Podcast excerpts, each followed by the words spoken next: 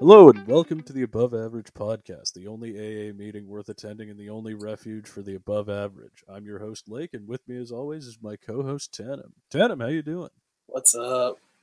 Ugh, quarantine, man. Quarantine has got us down. Like, it, quarantine has got us down to the extent that we've had to readjust to uh, not record this in person. So this is uh, this is our first attempt at uh, remote make, podcasting. Yeah. Yeah, we're I mean, uh, yeah we're online working now, as everyone is, I guess, who are employed now. I guess. Yeah, so far not so bad, not so yeah. bad. I get to sit in a comfier chair. We don't have to be stuck in my tiny apartment. So I mean, at least, at least we don't have like those curfews yet. I mean, cross your fingers, right? That's true. At least we're not in Montreal, but or in France. I think the. The worst part about this one is, like, you, you know, before, when there was no end in sight, really, um, you, there's hope to it. But now we know for sure, like, it, it's not going to get better until, like, September. So that's, like, I don't know, that's... So instead of, like, having the false hope, I could, you know, stop this in April. Um, right. You know, I, I have to be confronted with the reality of it. Also, I'm too fortunate and healthy to actually get my vaccine, so I'm I'm going to be one of the last people vaccinated. I think it's later for you. It's like around. I think it's like around December. Oh yeah, hundred percent. Right. So like, yeah, yeah, you know, I, you got I, you have the elderly that are getting there soon, and those by age. Yeah, you have. Uh, yeah, you have. Yeah, because you have people with immune. Uh, compromise, uh, compromised immune systems, old people, I guess people in the military who are going to be distributing the vaccines, doctors, frontline um, workers, yeah, yeah, frontline workers, and then like further down the list, like you know, healthy people who can, like, aren't like frontline healthcare workers, but like still have to do their work, or still essential workers and have to do their work in person, like warehouse workers, auto mechanics, gas station people.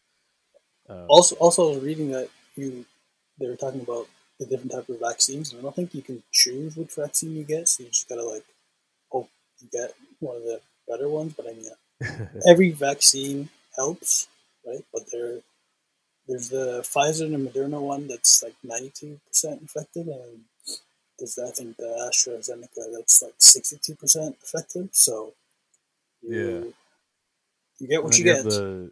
The what is it? The Sinopharm one, uh, the Chinese one. That's uh, what is seventy percent effective, something like that. But it's uh, it's it's way lower. But yeah, no, it's it's it's kind of a shame. I think because uh, you know, and there's still a lot of people who don't want to get the vaccine at all. But I mean, which, that's a I whole mean, whole topic in itself.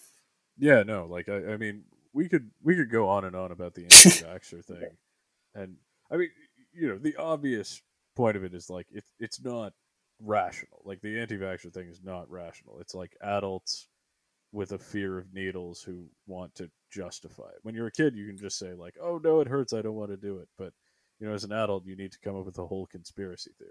The whole where you get your information from and everything yeah. about.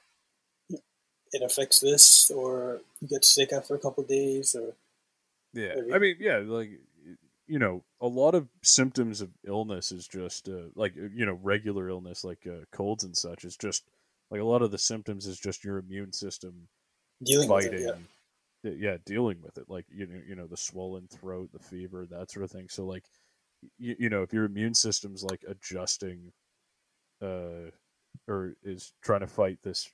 Virus it thinks it has to so it gets the antibodies for it, it like you, you're gonna have a reaction and like that. Right, not, not everyone's gonna have the same symptoms and reactions to it. Some people will get sick and some people will just not yeah, but have any like, effects. Yeah, generally it's okay if we're like you, you know your risk of the vaccine the, the point of it all is like the risk of getting the vaccine is going to be way less than the risk of actually getting the virus. So right, and also the vaccine doesn't make you immune to COVID. It just makes it so that your your body is able to fight it off if you do get it. It's just similar how to how the flu shot works. Yeah, Oh, uh, man, I I was actually okay. So here here's um here's an ethical question about the COVID vaccine. So as as you know, we have like a vaccine shortage, and the Queen of England uh, was one of the first people to get vaccinated, and you know, a part of me was thinking, you know, fuck you, you the Queen is not going to die of COVID because, like, you know, the Queen could just lock herself away from the peasants and she'll be fine. I mean, she but, can. Yeah. She is one of the in that range of the high risk individuals. No, I I know, and that that that's fair. Um, but like, and then. But and then she also has access to all the healthcare in the world. Like it's like when Boris Johnson got COVID. Like there's no way he was gonna die because like it, like I think like maybe I'm wrong on this, but it seems to me like the real risk of dying of COVID is like triaging, like just that the system will get overwhelmed and uh, won't be able to deal with everyone, so you'll die because the doctors have to deal with someone else. Uh, whereas that's not going to happen to the Queen or Boris Johnson. Right. Um, I mean, they have more resources than like, people. Exactly. Like, uh, you know, leaders just don't die. Like, remember Robert Mugabe, the president of Zimbabwe? So, like, he lived until he was ninety something, and I think ninety-six. Um, I'm actually just going to look it up right now. Um, right. Robert Mugabe. So uh, Robert Mugabe lived until he was ninety-five. Okay, so really old, and he uh, was pretty senile by the time he died. But he didn't die in Zimbabwe. He died in Singapore, like getting medical treatment. Right. Yeah, and apparently, the one thing I want to talk about at some point is um, African dictators have actually led the way in remote working because a lot of them, uh, not a lot of them, but a couple of them uh, live in places like Singapore or London and have the best phone, healthcare. Exactly, have the best healthcare and just phone in being president. So right. Mugabe they, they, was kind of being president they, from Singapore. They're the original remote workers. Exactly. See, the I think it's the president of Benin uh, was living in Paris the whole time. And uh, the current president of Nigeria was spending most of his time in London, ostensibly for cancer treatment. But, I mean, you can't really, like, if someone stages a coup against you and you're in London, like, yes, you'll get kicked out of power, but, you know, you'll already you're be still in alive. Exile. Yeah, yeah. Exactly. Because, like, if these guys escape, they all go into exile to London anyway. So it's, it's just it's just a funny state of affairs that you can now have like guys remotely ruling a country. Right. I mean, they're protecting their own safety, I guess, and their families. Exactly. Oh, sorry. So that was kind of a tangent, but um, uh, my point with Queen Elizabeth was that, you know, on the one hand, she has access to pretty good healthcare. So uh, maybe uh, it was a good idea to leave the vaccines for other people first. But on the other hand, they were saying it was good that she got the vaccines because, you know, lots of old British people will see the Queen getting the vaccine and think like, "Oh, if it's good enough for the Queen, it's good enough for me." Uh, you right. know, I'm gonna, I'm gonna do as the Queen does and uh, get get the vaccine. So, like, using her power as a as kind of an influencer of the British public uh, to encourage vaccination. So, right.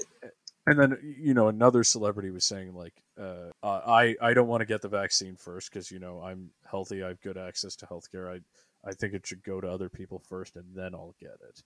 So right, you don't want to be the test threats. No, not even that. It's it's more that, like, you know, I'm I'm pretty healthy and I don't uh, I'm, I'm not a nurse. So, like, there's so, like, I definitely don't deserve to get the vaccine first. Um, so. It, Like, is it more ethical? But if I have like influence over a large number of people, is it more ethical to like get the vaccine and then, um, and and demonstrate it to all my followers, kind of lead by example, or is it more ethical to kind of leave the one vaccine I would take up, um, for the general? Right. Public? I mean, a lot of actually a lot of celebrities are in that situation. A lot of them can skip the line and get their vaccines. But do they do that? I mean, some may have. Because they can pay right. for it. Well, they, that's what, exactly. But do they want to skip in line and take the, like, ethical choice and not do that? Yeah. So. Yeah. And yeah, like you're saying, it's it's kind of different if you're healthy and you can kind of pay to skip the line. Then it's kind of dickish, but which a lot of people have yeah. done. Yeah, yeah, no. But on the on the other hand, I understand. Like, you know, I I would like my vaccine as soon as possible, but you know, just got you just gotta wait in line. Just gotta wait. Wait until October. December, but God. I mean, I'm, I'm glad we didn't open things up like they were saying that they would be, because that just repeats what happened before we opened it up, and people went out, and then the amount of uh, cases went up, and then we locked everything down. Right? I mean, I, I get yeah. it from a business standpoint to like keep businesses obviously in business that need that money, but city yeah. perspective and like getting people sick. If they opened everything up.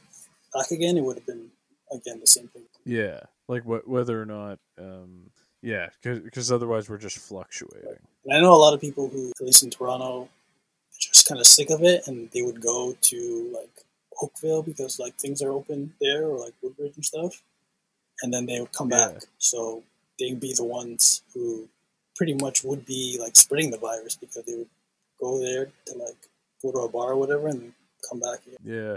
It, well, that's part of the problem. Like you can't, you can't really isolate individual municipalities. Like you kind of have because everyone will just go there and then come back. Exactly. Well, like especially if like you live on the border. Like uh, let's say you live on Steeles Avenue, where like the south side is Toronto and the north side is like Vaughan and Markham. Right. So in, in that case, like you might already normally go to a grocery store on the York region side of Steeles Avenue. So, you, you know, it's... It, it, I, I don't necessarily think you're doing anything wrong, because, like, a lot of people would just would do that normally, like, kind of without thinking. Right. But, because it, it's... Like, the boundaries of cities are just arbitrary. Yeah. Like, they're lines in the sand. They're not, like, natural barriers. I mean, I don't know how, how they do so, it, but it's definitely based on population density. Yeah, that, yeah. So, but what it, really what I'm saying is, like, you, you can't, especially with, like, the G T A, you can't lock down, like, one city in the G T A and not the whole G T A. It, like, it, I don't think it works. Right, everyone's going to flock to whatever's open, and then... Yeah, exactly. Like, it's, uh... Th- this, this part, this segment of it is... is difficult because like the end is in sight, but it's far away. Yeah, it's still still work in progress. Yeah. So yeah, we'll we'll see. But yeah, so now, but now like we're gonna have like the full year under lockdown. So meaning we've now had every major holiday, which is a good, not a good sign. I'm no, probably people are going crazy uh, in, anyways, and now have yeah. to have to celebrate it indoors with either. The people yeah. they live with, or uh, no one. You know what the worst part about it is? I have to be creative for for for holidays. So like Valentine's Day, like normally I could just say like, oh, let's. There's like a million options open to me. I can uh, I can kind of do a last minute, like oh, let's let's go eat out at this restaurant, go see this movie, go see this. Plan movie, it all out, right? Yeah. Plan it all, and it's easy. But like now I got to be like creative and do. do shit from home. And, you know, what, did you, what did you end up doing this year? I I, I can't do that. Like, well, oh, we we like uh, ordered in food, ordered yeah. some stuff in, had yeah, had candlelit dinner, that sort of thing. You know, every, everyone's everyone's trying to be creative. Like my mother, like one upped me and uh, held my stepdad's birthday at a bar. Right. Like, but like her um her friends it, like owned it, the bar, and it was just them at a the non-socially bar, so distant it wasn't bar. A violation. Right. yeah, yeah, but it was just literally just them at the bar, so like yeah. it it was fine. Uh, so like now now I got to compete with everyone. I think this is COVID started around March, but wondering how people's Valentine's Days went this year. It's all everyone's got their own opinions on Valentine's Day if they like it or not. What's what's your thoughts on? I I am I'm uh, extremely against it. Same. Uh, it's a uh, Uh, so from um, to me, it just kind of like represents like the industrialization of relationships, just in the sense that like we create arbitrary social rules to serve, like not to serve the health of relationships, no commercial reasons for sure. Yeah, commercial reasons. Yeah, exactly. Like, you know, the whole like the whole wedding ring industry. So like uh, I, I between this podcast and the last one, I got engaged. I had to buy a wedding ring or sorry, an engagement ring. And um, the gap in what wedding rings cost is insane. Like like you can get a nice ring for like under like under a thousand bucks, like with lab created jewels and that sort of thing. And, you know, still made of gold. No, no, no blood diamonds. But yeah, so I, I, I have a I have a thought on that in a minute. But uh, uh, like a Tiffany's ring costs like twenty thousand dollars. You gotta spend what was it, like, two, three months paycheck? Yeah, yeah, exactly. And De Beers just yeah. made that shit up. Like they, they just said like, oh, you got so like they're inventing the marketing campaign. Exactly, they're inventing social conventions to serve their bottom line. Like and, right. and like trying to shame people for not paying the money for overpriced junk. They needed a reason for people to buy their jewelry and exactly uh, wedding. Like three months' salary, man. Fuck you. No, like you, like, like you know how much I make in three. Like you know, I'm I'm not the highest paid person in the world, but that's definitely more than I would ever spend on jewelry. Like by a huge margin, by like an order of magnitude. See, so you mentioned blood diamonds before. And I thought uh, it's probably cheaper to, instead of buying a ring, um, go to somewhere in West Africa and uh, like pay for the flight there and back. Go to like Sierra Leone and like find bush diamonds. But then I realized that uh, probably get jacked. Yeah, like I'd have to like drive around the wilderness of Sierra Leone, like waving around a wad of cash. They're saying like, hi, is this where the illegal diamond mine is? I want to buy some diamonds. And I have lots of cash. Just, you, you know, be like the only North American for thousands of miles, just with like alone with a large wad of cash. Like and looking... them sticking their A Ks at you. Exactly. So, like, I, I don't know. I feel like that would not go over well, especially right. for, like, because um, there's, like, a whole process of registering legal diamonds, like, officially, like, like, called, like, the Kimberley process. You know, to get the big discounts, you'd have to go to, like, an illegal mine to get, um, like, like to get the really cheap stuff. Um, like, just right. from, like, dudes and shovels in the backwoods. Like, and they wouldn't necessarily be blood diamonds, because I Sierra Leone civil war is over. They're just off the I'm sure books. They're branded to something else. Yeah, they're off the yeah. books diamonds. Like they're legal, they're black market diamonds basically. E- ethically sourced. Yeah, like which may you could argue that though. Like you know, cuz like guys just on their own initiative going into the woods and digging out diamond pits with shovels, that's more ethical than like you know uh, someone forcing them to do it. Yeah, or like the or even like the legal diamond mines in South Africa where like the guys are like underpaid and most of the money goes to like their white bosses who like, right. you know, union bust them all the time. I don't know. So that's my position. Blood diamonds are should be legal.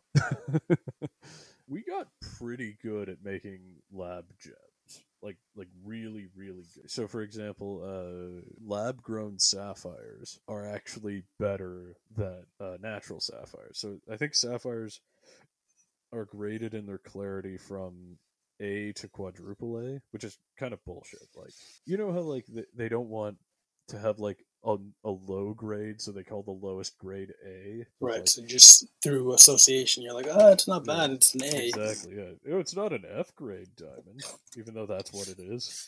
Or an F grade right. sapphire. It's like Starbucks' thing where they don't call any of the sizes small. They call it like a tall and a grande and a vent. So like all of them mean large kind of thing.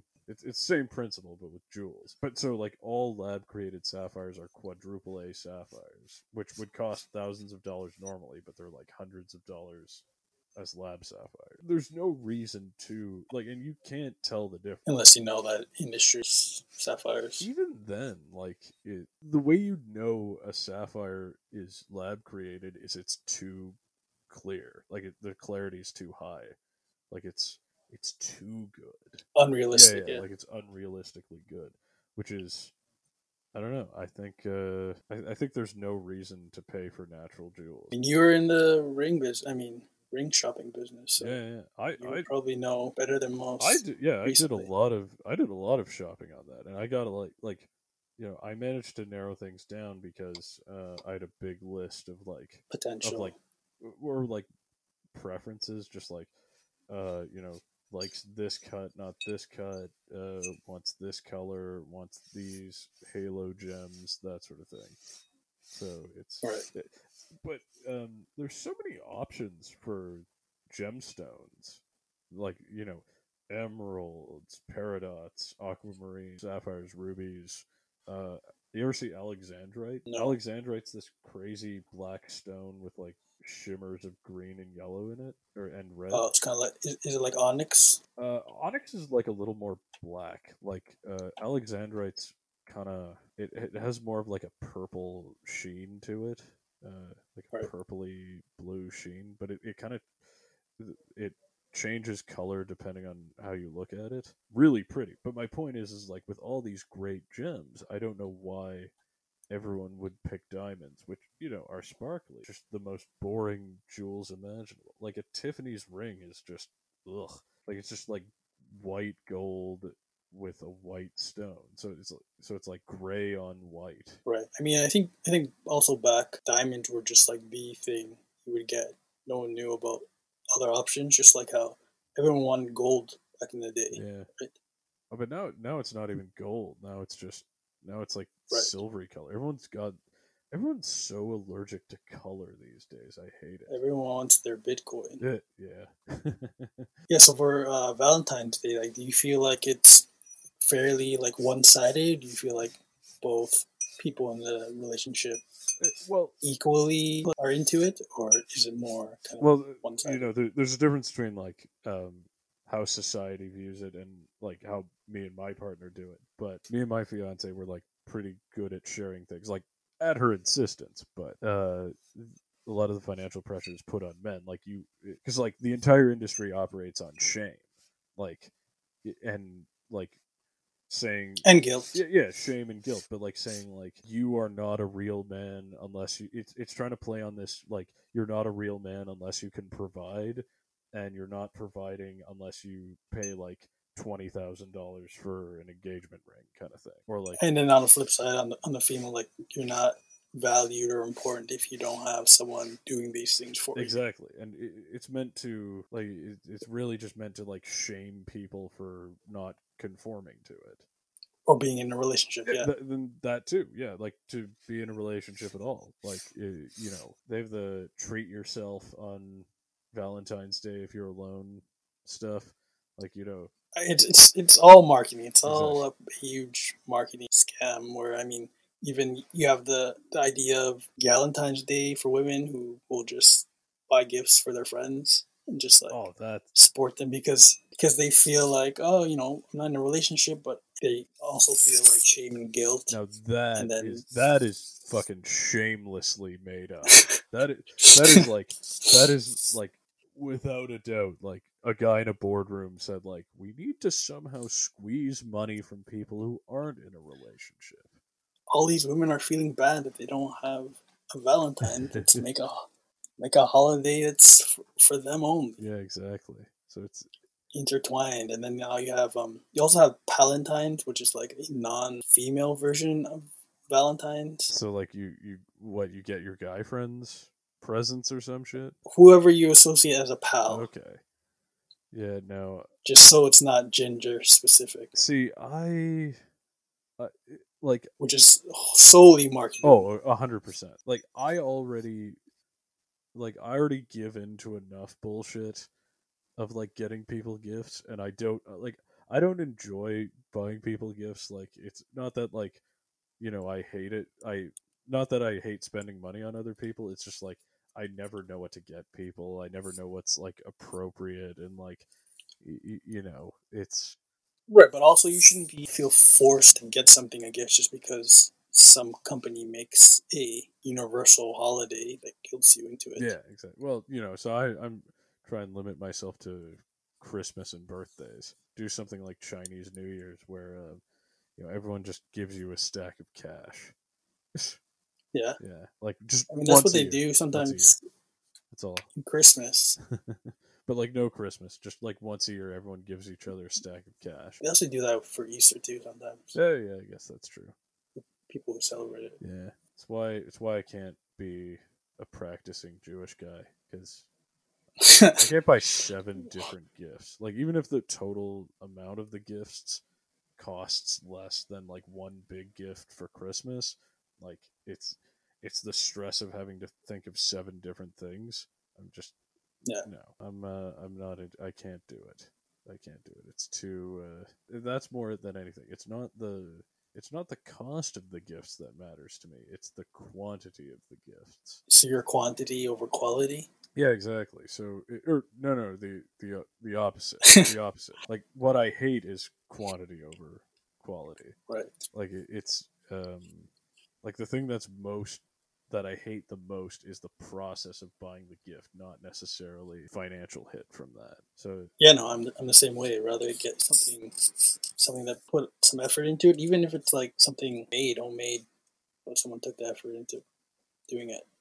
See, that that's why I can't get creative on the holidays. That's why I can't deal with this quarantine. I can't make things. Well, I mean, or just some form of gift that provides a bit of, you know, shows you you put some thought into it.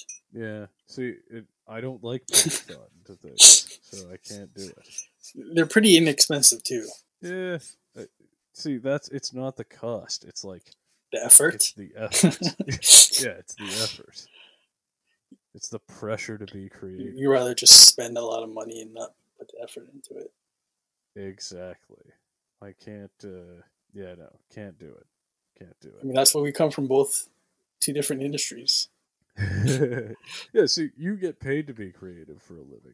I, I get I get paid to do money shit. Right. Yeah. So yeah, you know, you're probably yeah, you can you can have you can be as creative as you want because like this is just what you do, but I I'm not I'm not creative like that. I don't know how to I'm sure you are in some stance. You just no, I, I can be creative in certain things, but like, you know, if I have to like manufacture, like think of a thoughtful gift, I, I can't do it. I can't, uh, the anxiety can't spikes. Yeah, no, can't do it. So that, that's what I mean. Like it's, uh, that's the worst part. And that's why I hate, uh, that's why I hate these made up holidays, even if like they only require me to get a card. Right. I think uh, I think the positive end is like no one's actually keeping track of anything that's not like a statutory holiday. Like statutory holidays, like, you know, people have to pass a law about it, but you can just declare any day National Blank Day. Um, right, but like a group has to kind of go along with it for it to be yeah, something. That's true. So, like, I always imagine, like, like someone was making fun of, like, um, it was, it was like National Menstruation Awareness Day or something like that, and you know, it was, that's uh, like obviously that's not like a legally recognized holiday anywhere, but it was it was probably like the good people at at Tampax or something decided, like, okay, you know what, we need to make up a holiday. Let's just settle on June because it's not close to any other holiday. And uh, yeah, we'll we'll just take it from there, and that, and then we'll just run with it. Right. And it's just like whoever in the private sector like starts doing something first, then they just become the authority on it. It's like how like Guinness just or, or um like Guinness just got into world records, and now they're the authority on world records. And then Michelin, the tire company, started making food guides and food rating systems, and they somehow became the became go-to the definitive authority yep.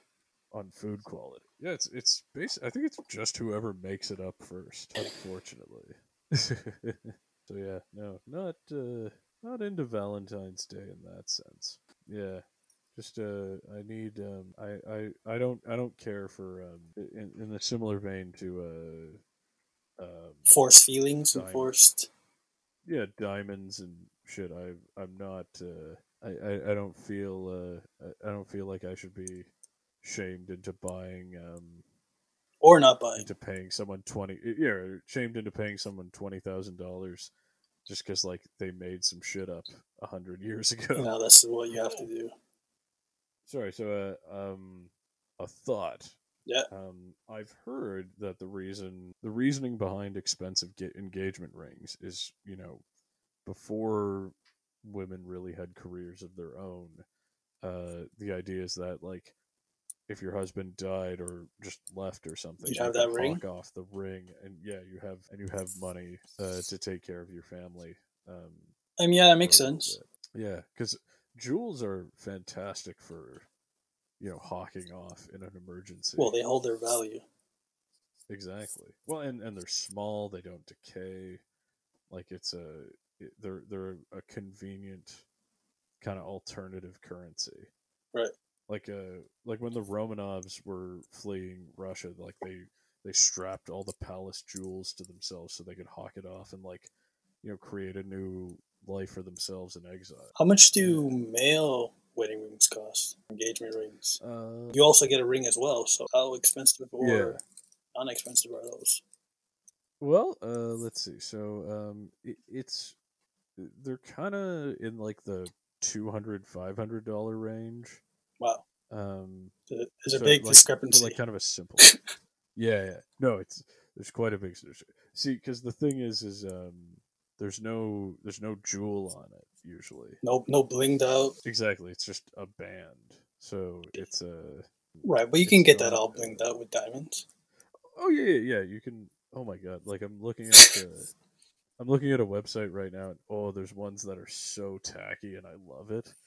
Like there's, there's this one that's just got like black onyx, but then it has like jewels of every different color flanking it. It's Oh boy, it's bad, but it's uh, and it's somehow only three hundred bucks. Wow! I kind of want this horrible. but, uh, yeah. So you, you you can get a tricked out wedding ring, but I think like the main thing that costs money on an engagement ring is just the center stone.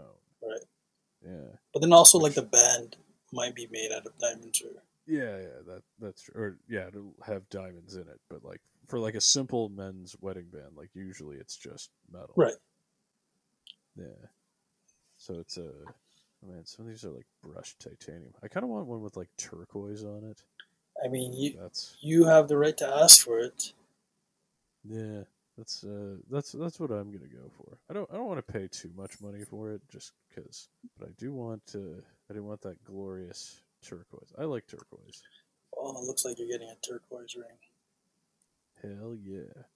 If uh, if anyone's listening, so what's the status with going back to work with your company? Has there been any talks? Oh, so, or yeah, that's the thing. Uh, the further along we've gone, the less talk there's been. So they're just happy with how it is. Yeah. So basically, like what's been going on, and I'm sure a lot of other workplaces are like this. Is uh.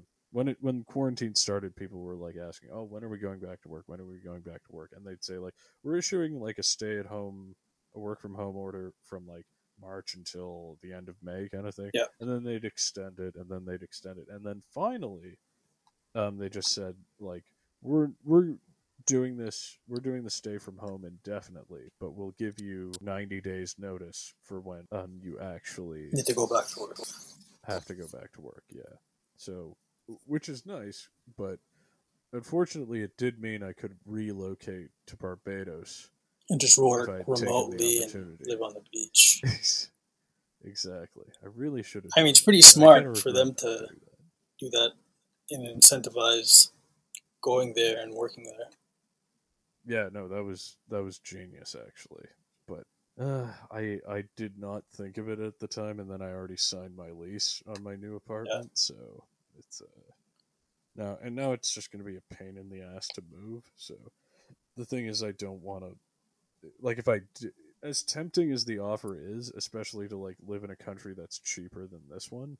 It's actually quite expensive if you're only going to be doing it for a little bit because like you, you just have moving costs and storage costs and that sort of thing. But like, you know, had I started the year, had I started this all from scratch. And, like, knowing what I do now, I probably would have gone to Barbados had I uh, had I had the opportunity, or had I thought of it at the time. Right. But, you know, smart of them. They probably got some more business because of it, but again... Oh, I'm sure. I don't know about all restrictions with traveling now, and yeah. you have to. I mean, that, you have to have one of those jobs if, that actually is capable of doing that too. Yeah, you'd have to have a remote work job, but like it's a, it was, it was a good idea because like I'm sure it at least partially made up for the loss of tourism. Somewhat. Yeah. Well, uh, I think you need you would need fewer you would need fewer full-time workers to make up uh, for a tourist because. You know, they stay longer, like they're more likely to spend money in more places than like a short-term tourist. Like a short-term tourist, like would just really just spend money at the hotel, like tipping the wait staff there, buying drinks, yeah, eating there, buying drinks, that sort of thing. Like they, uh, especially in like, yeah, especially if you're going on a resort vacation. And uh, apparently, cruise ship passengers are the worst because a cruise ship passenger only stays for a couple hours, buys a little bit, and then leaves. But like, uh, really clogs up the place. So the, there's um, there's kind of been this movement of places that suffer over tourism to kind of get rid of cruise ships because they're like the lowest quality tourists. In terms of like they generate the least amount of money compared to how much space they take up. Really? Whereas like long longer term tourists, if you stay like a week instead of a day, like your odds are you're spending more money at more different places. Yeah. And like having a better economic impact. And and more importantly, if you stay longer, you're not just going to like the main tourist hotspots. So like if you went to Paris and stayed for like two days, obviously, you'd see the Louvre, the Eiffel Tower, maybe the Palace of Versailles, and Notre Dame. But if you stayed for like a week, you might see you might see like smaller museums, uh, less popular cathedrals, that sort of thing. So like you'd uh, you'd take up less space at the main sites, right? And allocate your time to like different things. Yeah, and that's actually like a big solution to over tourism is like in. Ironically encouraging people to stay longer because they they take up less space at the places that are traditionally overcrowded and they spend more money at more places and yeah just contribute more to the economy relative to how much space they take up. So how would you convince people to stay longer? Just reduce prices? Uh, you could uh one of the solutions uh so Venice uh Venice uh was thinking of uh banning cruise ships. Yeah. Uh, but another thing you could do is you could um, offer like an extended stay discount, like not necessarily that you pay less, but you'd pay less per day. Yeah. You know, it, it'd be like your hotel might be like a hundred dollars a day if you stayed two nights, but it'd be like fifty dollars a day if you stayed a week, kind of thing. So yep. Uh, there's that.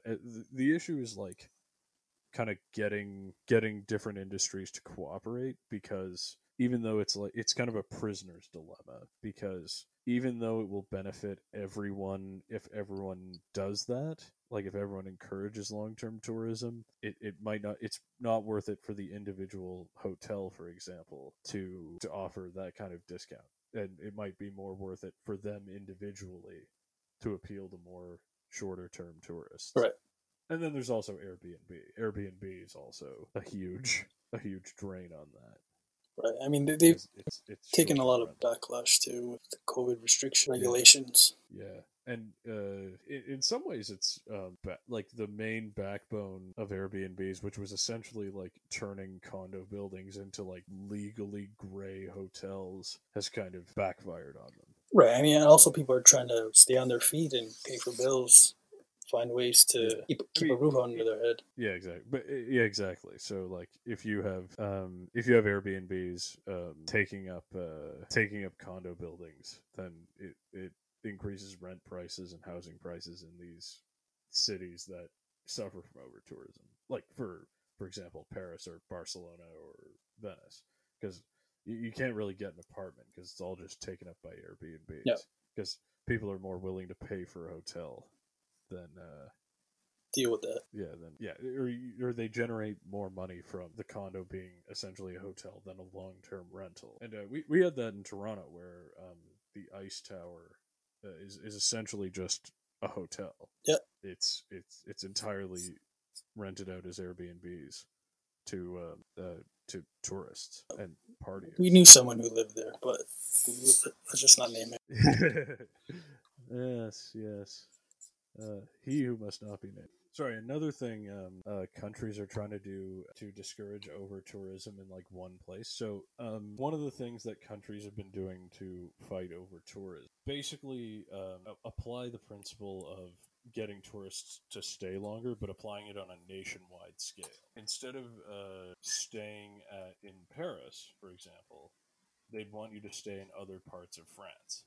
So kind of travel around the country, stay in different parts of the country, and spread those tourism dollars around. Right, so it's not so dense in one place. Exactly. So, um, you know, instead of uh, instead of just staying in Paris, like maybe you go to La Rochelle, or, or La Rochelle's a bad example because it's on the coast, but uh, maybe go to, um, I don't know, Rouen or something like that, or uh, Boulogne-sur-Mer. Sorry, my French is terrible. Yeah, like there's uh, hundreds of small towns, like all across France, that all have like beautiful medieval cathedrals, beautiful countryside, beautiful museums, that sort of thing. And you, you know, encouraging people to see those instead of just flocking the main attractions, crowding. Yeah, and, and like crowding the Eiffel Tower, posing for photos, leaning on, leaning on it. Um, they're trying to get people to like. Kind of spread out, and uh, and it's and I, I would encourage people to do that because it's um it's pretty easy to go just a little outside of Paris to the small towns around it by train. Uh, like it costs almost nothing. Like uh, one uh, one town uh, that I think has been trying to do this, and I think has had some success, is uh, Beauvais. Uh, so like Beauvais is like maybe a hundred kilometers north of Paris, yeah, or north of the outskirts of Paris. And uh, they have an airport there, um, and it's like a, an alternative to uh, flying out of Charles de Gaulle. So, but you can fly all over Europe from Beauvais Airport, and uh, you can catch and you can catch a like a commuter train to there. Uh, but it has a beautiful cathedral, like medieval cathedral called Saint Pierre there, and it's it's gorgeous. Like it's it's as gorgeous, if not more beautiful than Notre Dame, but. So what they've what they've had success in doing is have people fly from Paris or to Paris through their airport and like just commute to right. and from the city, but like spend some time in Beauvais, like looking around at things, like just while you're here. You know, it's a beautiful little town. So it's uh that's one of the tactics they've used. So they they just have an alternative airport that people can use to get to and from Paris, but like they just kind of like. Lure them in with that, and then you can stay for a little bit, see all the sights. Obviously, that can't work for everyone because I mean, you're gonna have like there, there's there's plenty of towns that aren't close to Paris. Like um, I don't know, like uh, get getting people to go see Toulouse instead instead of Paris, kind of thing. Like you, you you won't towns around there probably won't be able to use their proximity to Paris and like having a cheaper airport. To like leverage it so tourists right. come there. But there should be options to incentivize checking out the smaller places. Exactly. It's, I think it you know it'd lead to a richer tourism experience. It would go easier on the people of Paris, and you, you know it would uh, spread the tourism dollars around, especially places like Europe where the economies are so centralized in their large capital cities, like especially Britain and France.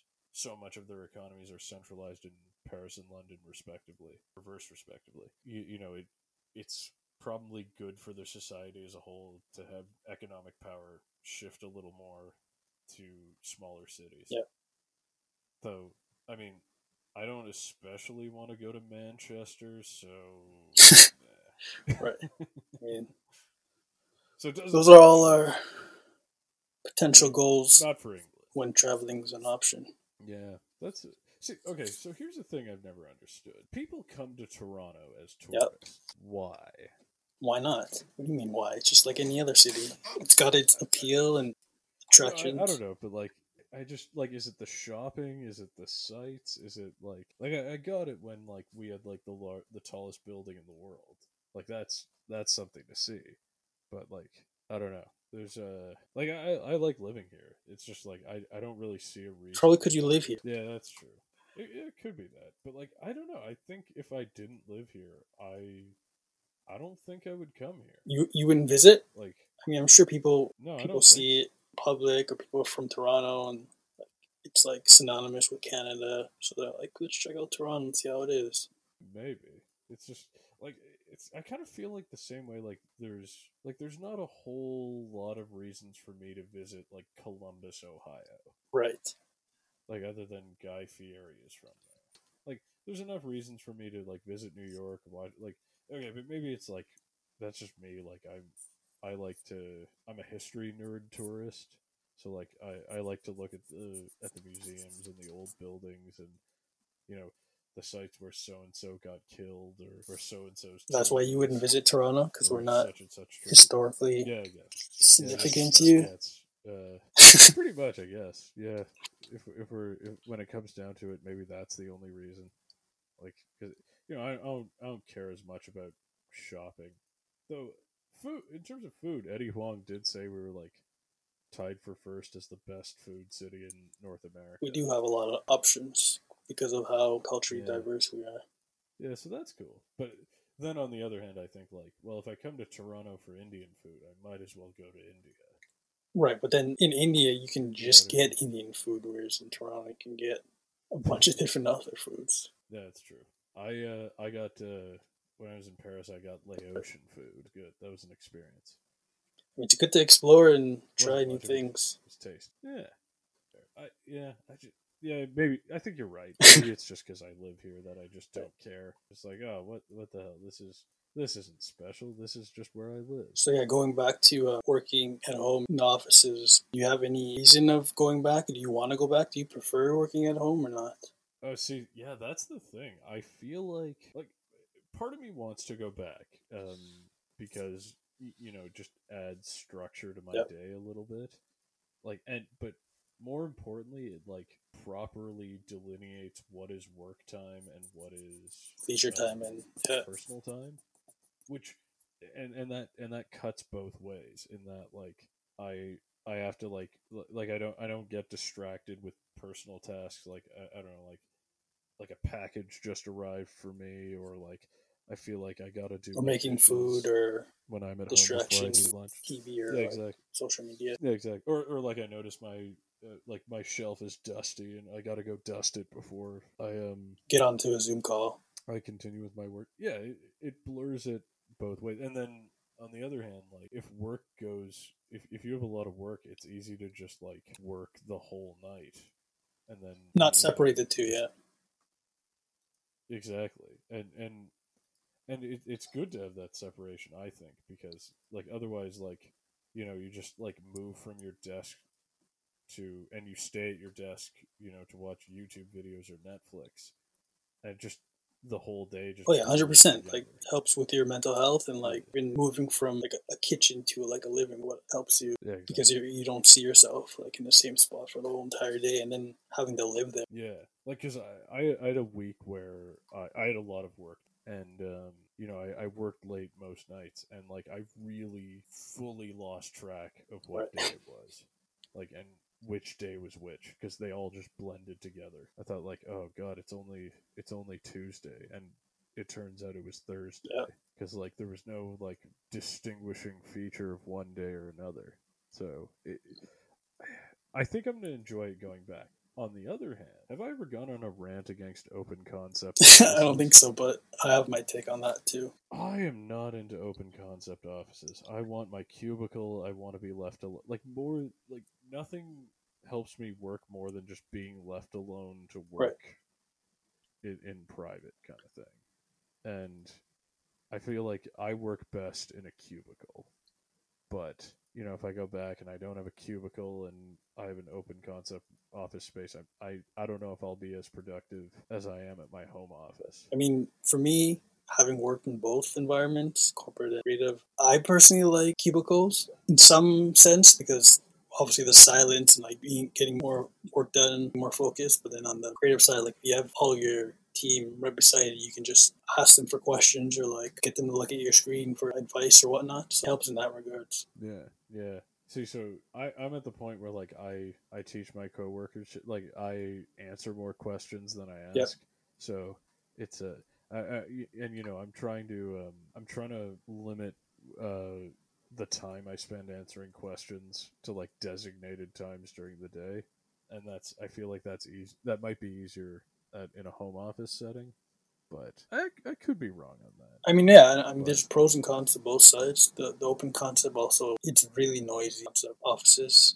Yeah. And, you know, from, like, telephone going off to people's conversations, which is why a lot of open oh, concept know. offices, everyone's just on their headphones because you just either trying to drown out the noise around them to focus, oh, yeah. whereas a cubicle, you can kind of stay silent and focus on what's inside, what's important. Exactly, yeah. Which, you know, I, I bought my, like, full head headphones, so I'll be able to do that. Man, so if your office, like, if, if your office decides, like, uh, they have, like, a no headphones rule and their open concept, fuck like, that's, that is sadistic. That is, that is...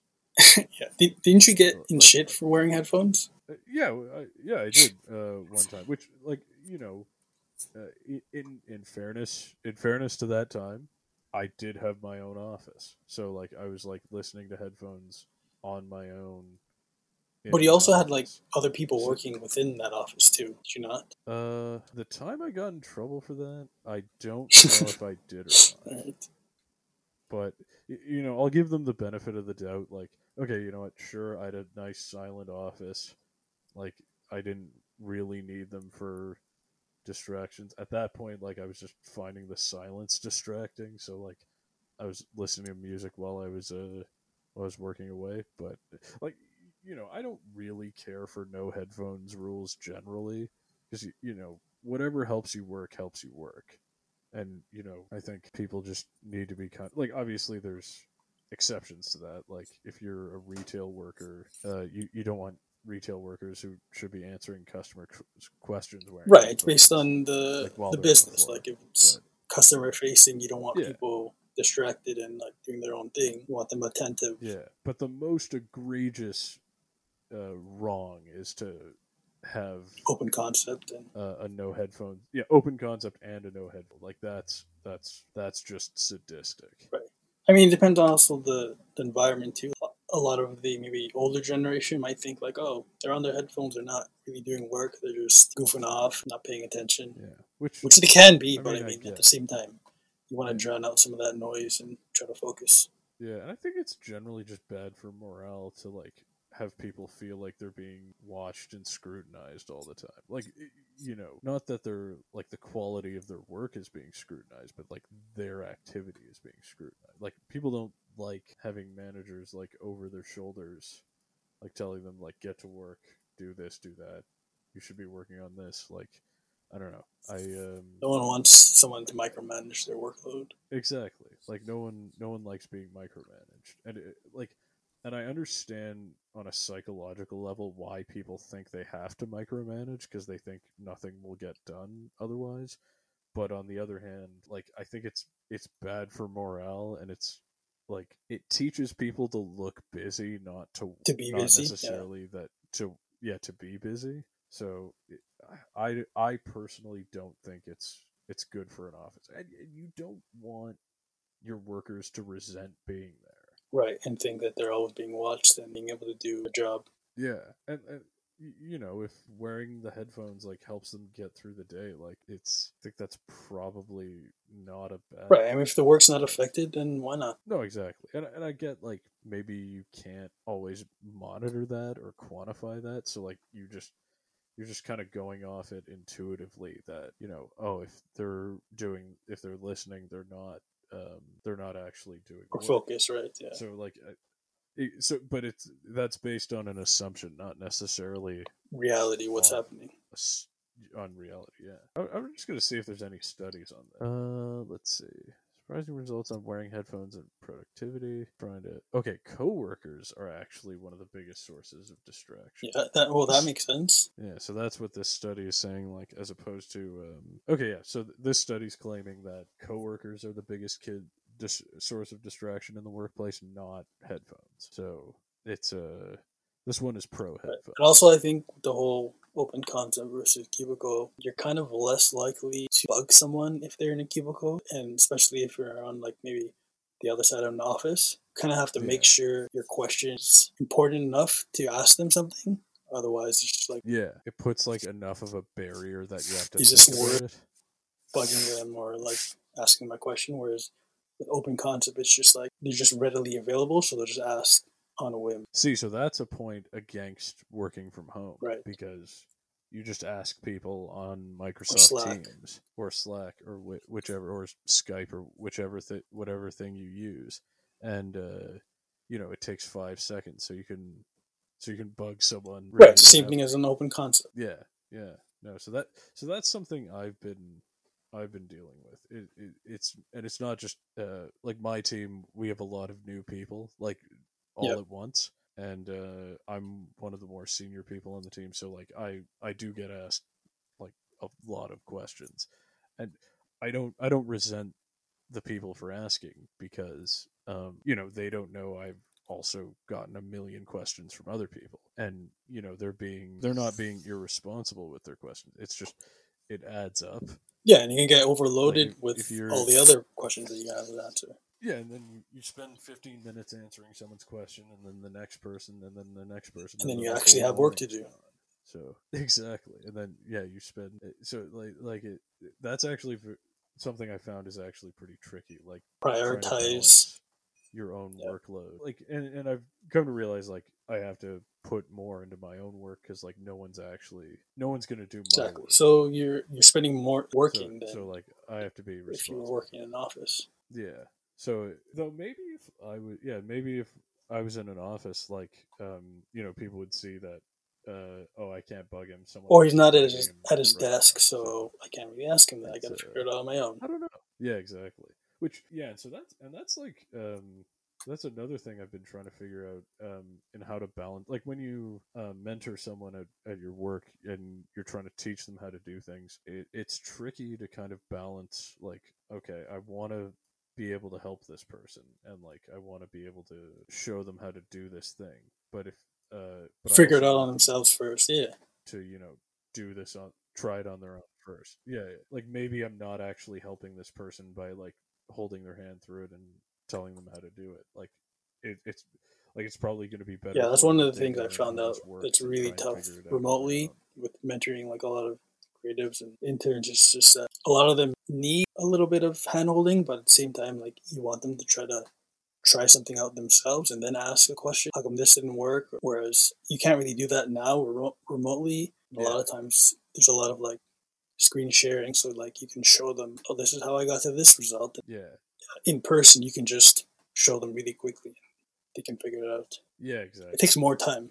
Yeah, so it, it takes it takes more time. Yeah, yeah. So, yeah, like, you know, you get one half-hour meeting and then one half-hour meeting and then one half-hour meeting. Like I said, like, it's, like, if you could get your work done in six of the eight hours a day, uh, but, like, then all of a sudden you have, like, three hours worth of questions, then it becomes tricky. Yeah. So it's uh, balancing how to teach, balancing how to teach people at work is, is tricky. It's, and it's a new experience for me, so...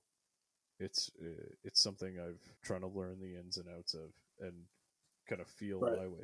So I'm having to figure this. So now out. that we're working from home, do you think that like there's no such thing now as like work culture? Uh, no, I think I think like places that so okay. So uh, I started my job at the beginning of quarantine.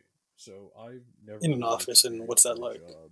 Exactly. So as far as I can tell, like I, I still see like there's a work culture that kind of comes through in terms of like y- y- you know we, we try and have meetings, we try and do fun things together. I don't know if that's something that they maybe they just developed it recently. Or... Yeah, exactly. Or yeah, to like help people cope, with manage, yeah, like still like kind of keep in touch. But uh, so like I, I'm sure it probably.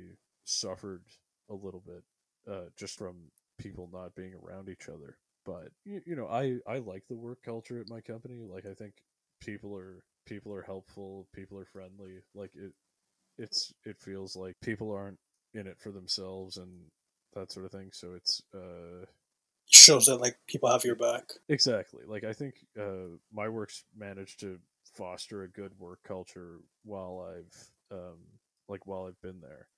But and the irony of it all is like I'm I'm not really a person who believed in work culture right.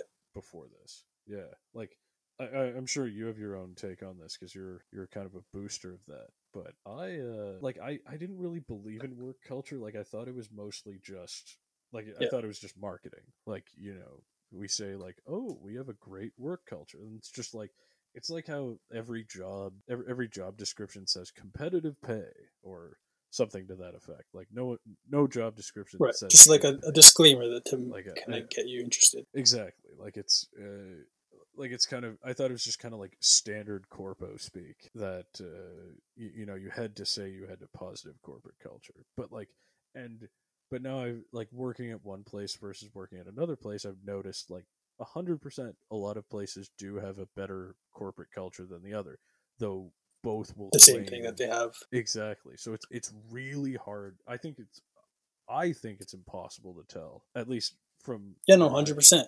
Like whether they're legitimate. I talk to a lot of recruiters and H R individuals, and it's like that's one of the main things that you really can't uh, describe. You you just really have to work there and understand what that culture is. A lot of cultures aren't yeah. great, and even though they say they are, a lot of companies aren't collaborative. Even though every company I've worked at says that they're collaborative and people will help you out if you need it, which is not true at all. But I mean, you have to, and the only way I found that out was by working. You see obviously various groups that form and who are willing to help and people who aren't. And you know, someone, some of the mentioned to you before that like work culture wasn't even a thing like maybe five, ten years ago. No one knew what that was. I remember talking to interviewing someone and I asked them like what the work culture was, and they had no idea what I was talking about. They're just like, yeah, we know, we talk to each other once in a while. I'm like, it's not really work culture. I don't know if you're selling your company well during this interview. Yeah, yeah.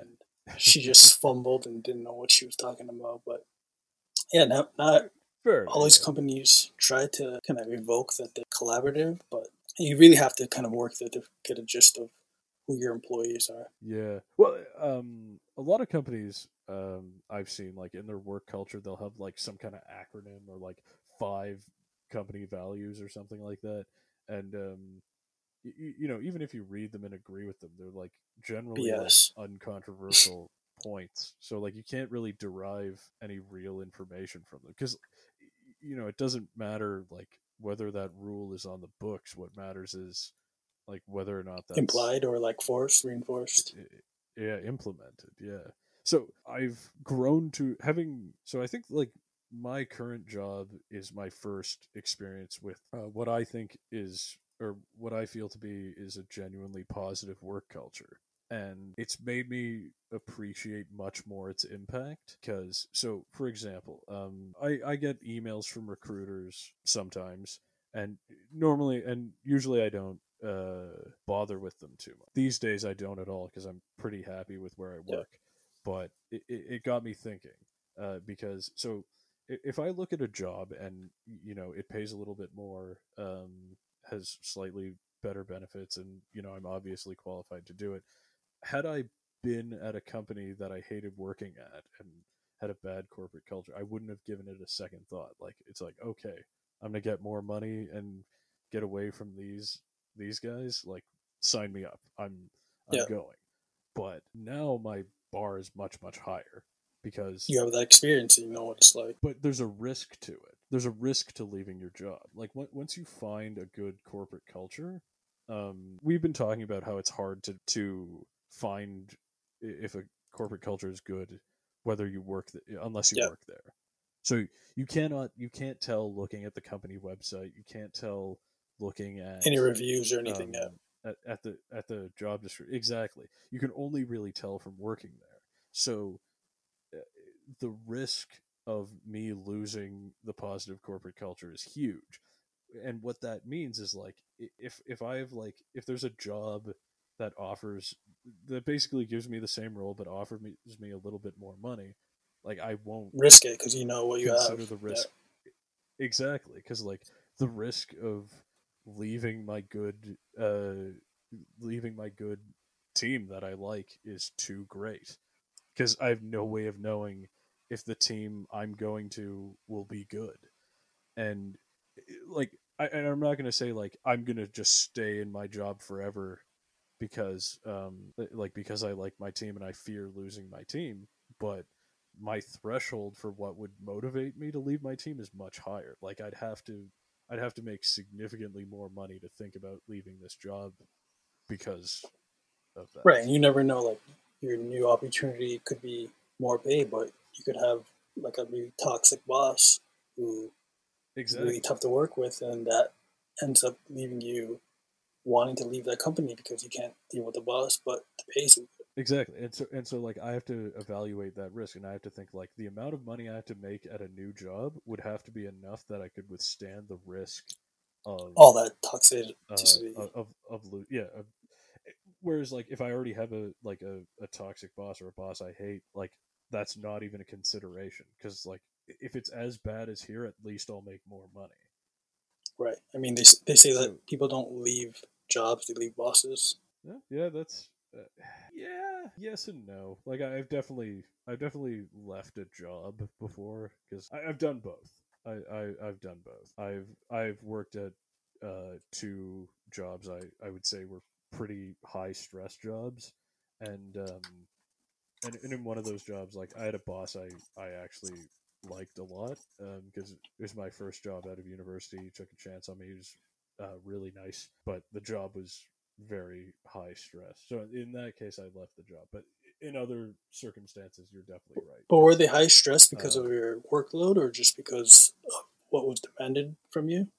It was like the workload and the nature of the work kind right. of thing. So uh, it, it was it was both of those things, which um, like, and that's not really my boss's fault. Um, though my role probably should have been split into a few different roles, and as it turns out, it later was. Right. But like, you know, they they needed like a separate person running orders and a separate person handling customer orders and a separate person uh, doing the right. Business. So it's also so, like a company management issue too. Which fair enough, fair enough. Um, it was definitely like in, in my brain, it was mostly so. So yeah, you're right from that perspective. Like you, you know, management could have made changes that made my job better. This but, this new guy's being overworked. Yeah, and uh, but I yeah that was a case. I, I definitely felt I was, but despite all that, I think I mostly hated the job. Yeah, but um, it, rather than like the circumstances of the job. Mm. But yeah, in other cases, I've definitely just left a boss because I I didn't really hate the work I was doing. Uh, like, and it's similar to the job I got afterwards. Yep. Um, it was it was really. That was entirely about the environment. It, it's uh, which again is, is what work culture is, right? And you can only yeah. gauge that once you're there. Yeah, and, and you know, like I said, I wasn't a believer before, but that's because I never experienced what I think was a positive or like an exceptionally positive work environment. Right. And uh, but now that I've experienced, I'm totally a believer. Like.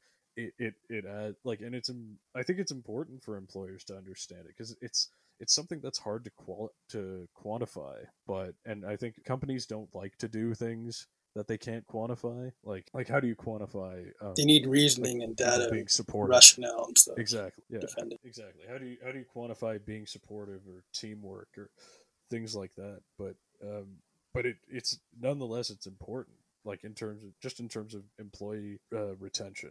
Like it adds so much, like it adds so much unseen value that people are willing to stay at their jobs because they don't want to risk losing uh, the positive work environment. There's a value to that. Like there's definitely a monetary value to that. It's just hard to put to paper.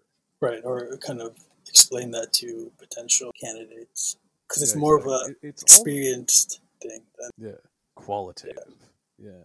I mean, you could quantify it in terms of like employee satisfaction surveys, that sort of thing. But um, it, it it's a uh, it, it's trick. It's def- I would I would say it's definitely trickier than hard numbers. But like, I mean, if you if you tried something and you could you could still extract data from it in terms of like employee satisfaction, employee retention, that sort of thing. Productivity. So like, it's something you could, yeah. So you could quantify the results of it. It's just it, it's it's difficult. It's, it's more difficult than just simply paying people. Or numbers, or is it the more benefits you're going to get? Vacation exactly. days.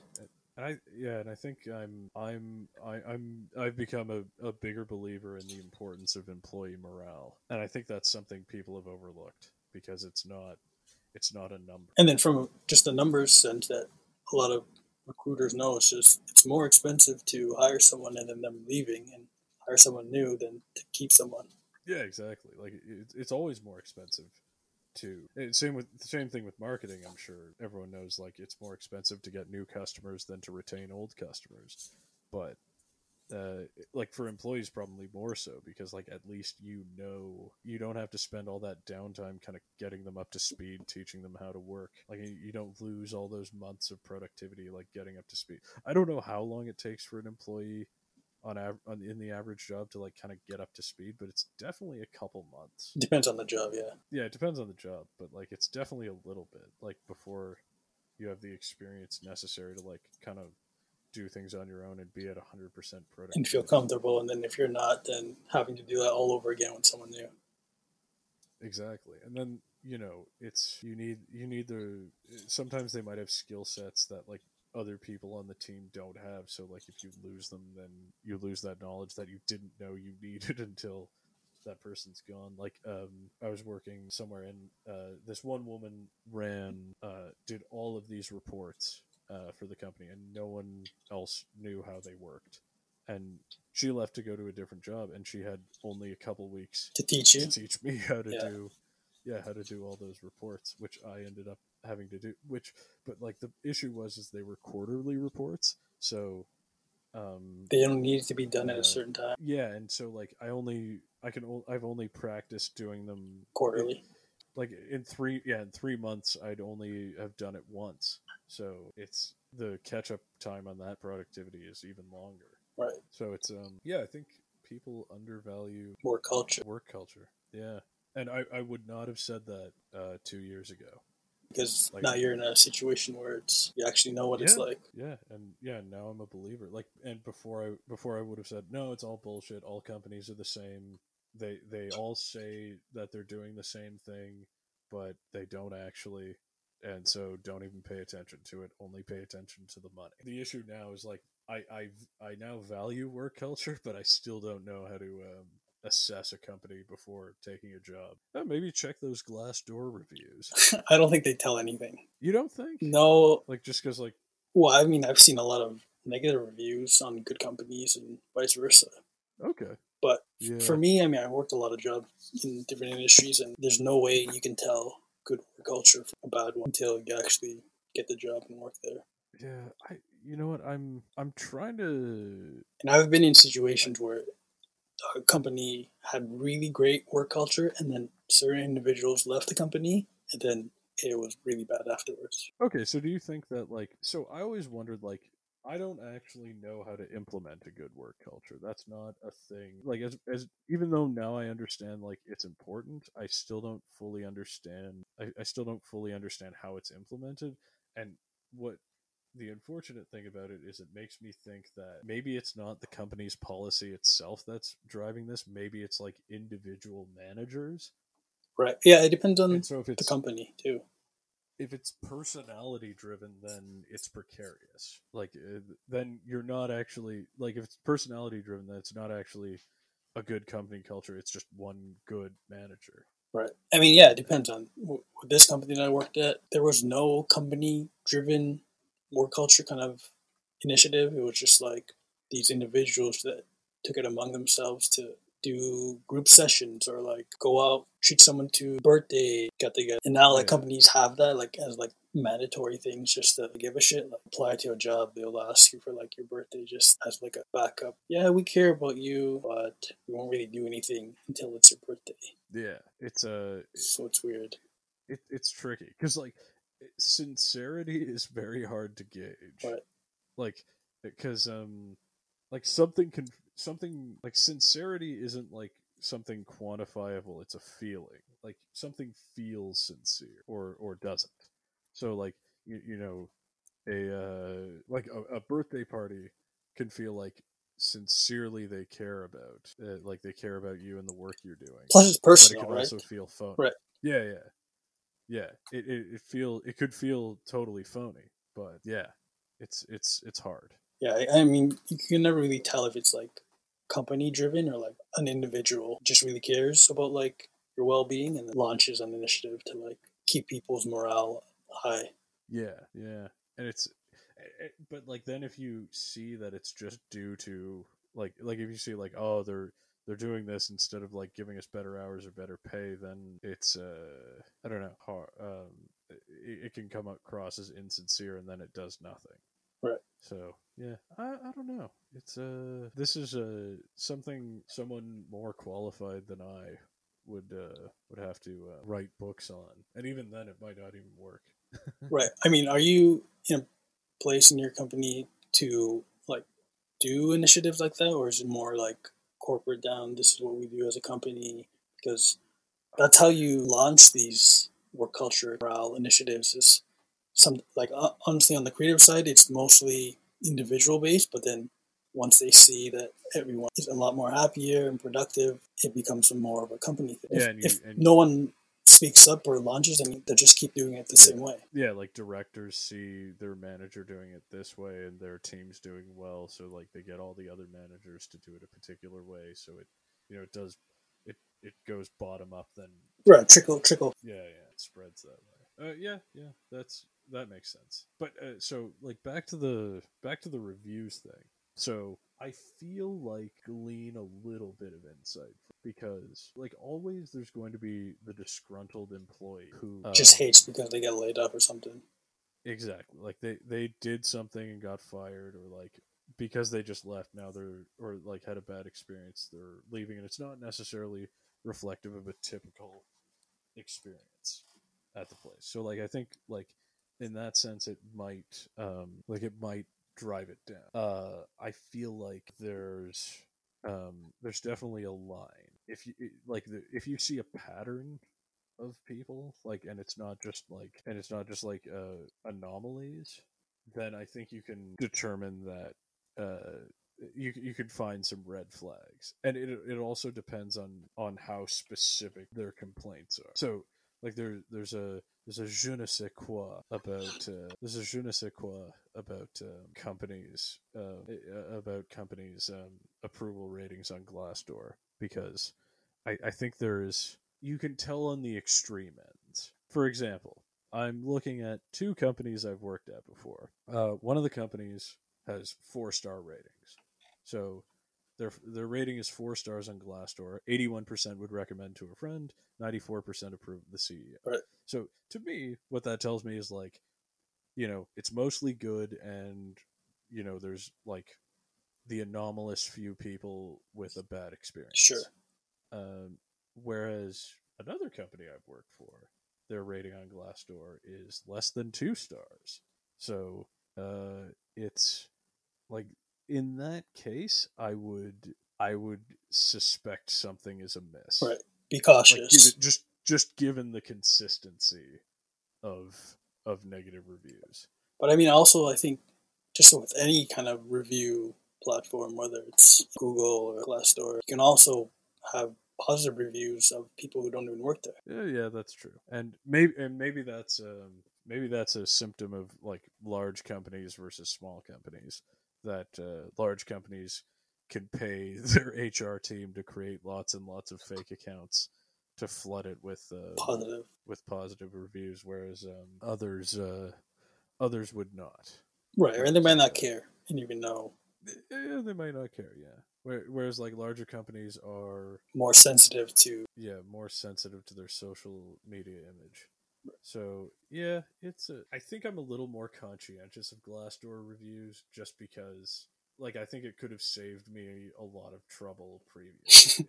But I mean, I think yeah. you working at, say, a bad place definitely helps you too, because you're able to gauge what's not great about a company, and then now you know what to look for. Yeah, yeah, no, that's fair. It's uh, it's hard, you know, because like I, I did, I did, uh, I, I did think before, like, okay, it's, you know, it's only going to be disgruntled employees, and, and you know, in, in some cases that's true, and you, you know, bigger companies can just add a million positive reviews to like mess up their numbers and make it disproportionately positive. Right. But I think you can, I think you can kind of tell, just like qualitative, like human beings can, I think, can kind of tell what comments are sincere, what comments aren't, and like what kind of feel manufactured by um what kind of feel manufactured by um marketing and what kind of feel sincere. Yep.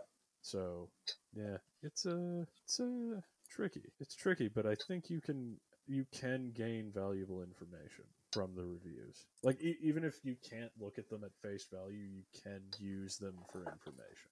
Right. All right. Uh, I think we'll stop that there. Thanks, everyone, for tuning in. You can find us on all your favorite podcast platforms. Don't forget to follow us on social media at podcast underscore above on Twitter and the Above Average Podcast everywhere else.